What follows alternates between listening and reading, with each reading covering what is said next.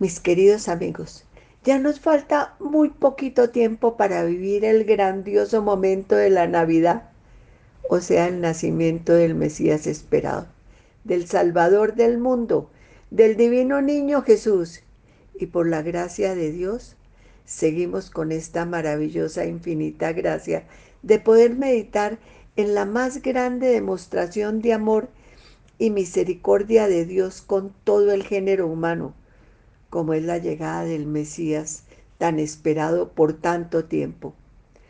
Pues viendo Dios que no valoramos todo lo que nos da siempre en cada momento, prometió venir a la tierra para que viéndolo, oyéndolo, nos diéramos cuenta de su infinito deseo de enseñarnos de la mejor manera, forma de poder gozar en la tierra con todo lo que creó para que fuéramos felices y viviéramos en paz y un día llevarnos a su reino celestial. Y mis queridos amigos, con su poder infinito unió su propia naturaleza divina a un cuerpo como el nuestro, con todas nuestras limitaciones, para poder ser un verdadero hombre, sin perder esa naturaleza divina. Por eso, Él preparó a una niña que se convertiría en su madre humana, que fuera descendiente del rey David, pues así se lo había prometido al rey y él siempre cumple todo, absolutamente todo lo que promete. Y esta niña nació en el hogar de Joaquín y Ana, dos personas creyentes, practicantes de la religión, quienes habían pedido a Dios continuamente que les concediera la gracia de tener hijos, pero no llegaban. Y cuando ellos eran ya ancianos y Ana considerada estéril, pero llenos de fe y de grandes valores morales, éticos y religiosos, Dios les envió una niñita que le pusieron por nombre María. Y su alegría fue tan inmensa porque esta chinita, desde su más tierna edad, era alegre, obediente, amorosa, paciente, y ellos le inculcaron verdaderos valores y responsabilidades desde su más tierna edad que ella supo conservar y acrecentar.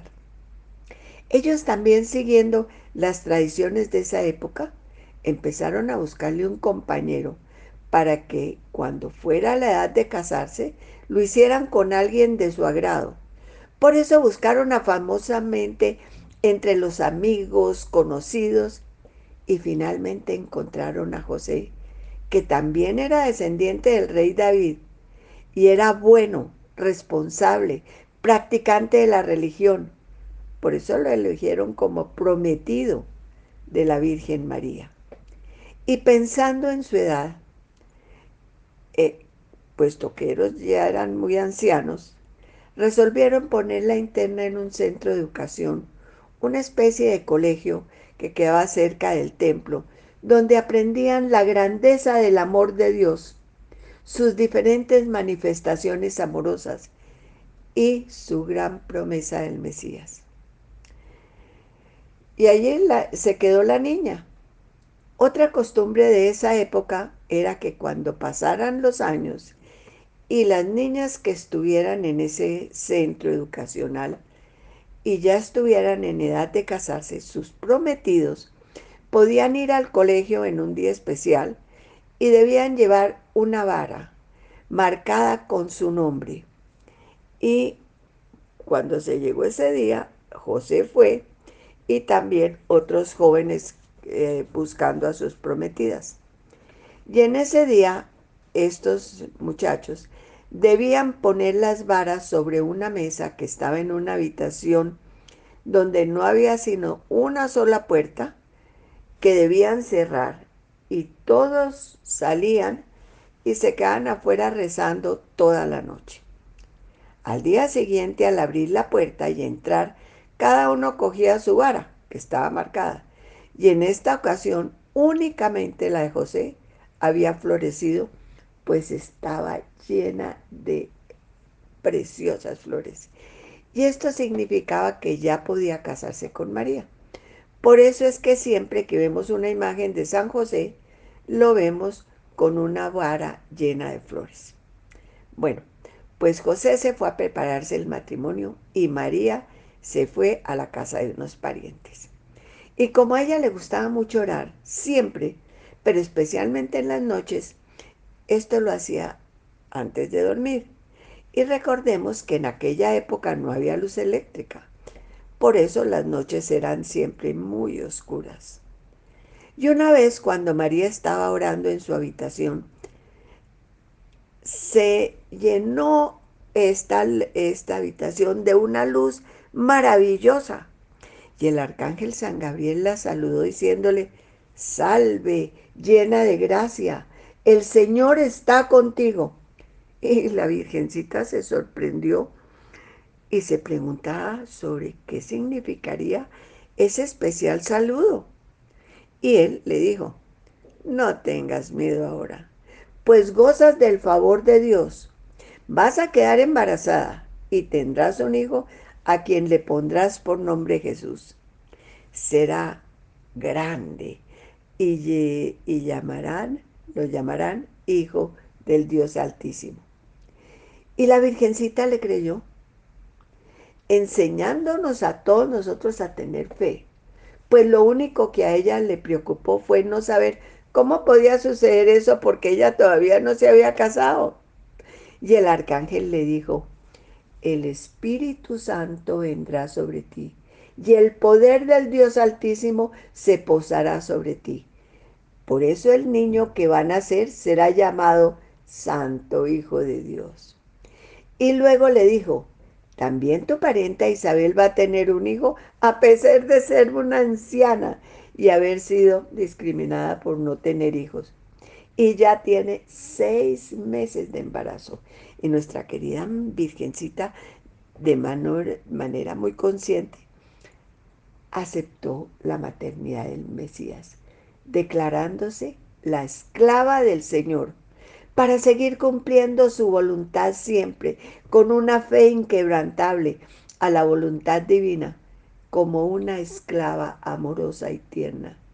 Y resolvió emprender un largo viaje a las montañas, con el fin de visitar a su anciana prima y ayudarle en todo lo que más pudiera, enseñándonos a creer y obrar, poner en práctica lo que creemos, y cuando llegó a su casa, a la casa de Zacarías, el esposo de Isabel, María, al ver a Isabel, la saludó. Y cuando ella oyó el saludo, el niño de Isabel se estremeció en su vientre y también quedó llena del Espíritu Santo. Por eso pudo decirle a María, Dios te ha bendecido más que a todas las mujeres y ha bendecido a tu hijo. ¿Y quién soy yo para que venga a visitarme la madre de mi Señor? Dichosa tú por haber creído que se cumplirán las cosas que el Señor te ha dicho. Y María, silenciosa, tranquila, se quedó allí ayudando a Zacarías y a Isabel en todo lo que más podía y tres meses después nació el niño. Ya los ocho días del nacimiento fueron Zacarías, Isabel y la Virgencita a circuncidarlo como era costumbre. Y el sacerdote dijo que debían ponerle por nombre Zacarías, pues la costumbre de esa época era que el hijo mayor debía llevar el nombre del papá. Pero Isabel se opuso y dijo que debía llamarse Juan. Y le contestaron, que en la familia tuya no hay ninguno con ese nombre. Pero Zacarías, que se había quedado mudo, porque nueve meses antes, cuando a él le tocó el turno de ofrecer el incienso en el templo, se le apareció un ángel y le dijo, Zacarías, no tengas miedo porque Dios ha oído tu oración y tu esposa Isabel te va a dar un hijo, a quien le pondrás por nombre Juan. Y él dará mucha alegría, porque tu hijo será grande ante el Señor y preparará al pueblo para recibir al Mesías, al Señor. Pero Zacarías no creyó y le dijo al arcángel que él y su esposa ya eran muy viejitos, eran muy ancianos y por eso no podían tener hijos. Y el arcángel le dijo, por no haber creído, no podrás hablar hasta que nazca tu hijo y le pongas por nombre Juan.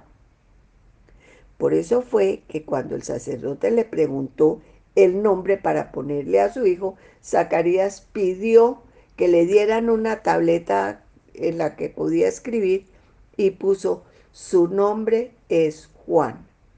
Y cuando le pusieron el nombre pudo hablar y alabar y bendecir y dar gracias a Dios. Y cuando ya estaba todo bien, la joven y valiente María regresó a su casa e inmediatamente José fue a verla y se dio cuenta que ella estaba embarazada. Y su, su desconcierto fue indescriptible, porque sabía perfectamente que en esa época, cuando una mujer quedaba embarazada sin casarse, los hombres la ponían contra una pared y le tiraban piedras hasta que muriera. Y él amaba a María, porque sabía que era buena, muy buena, que era especial.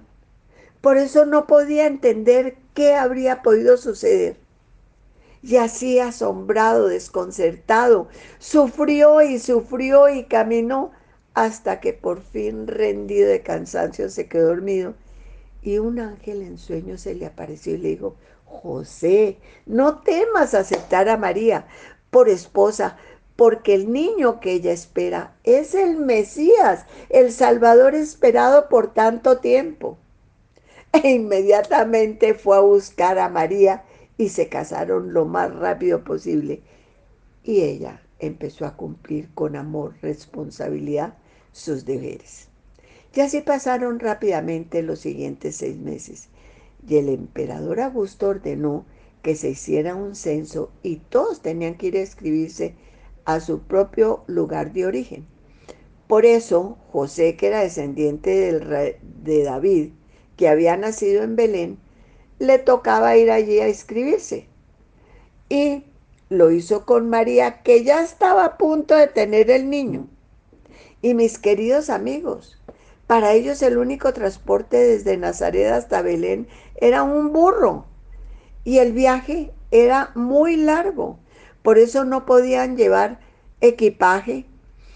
Y las penalidades de ese viaje fueron terribles pero nos enseñan a confiar siempre en el Señor y seguir adelante como realmente lo, lo hicieron ellos hasta llegar a Belén.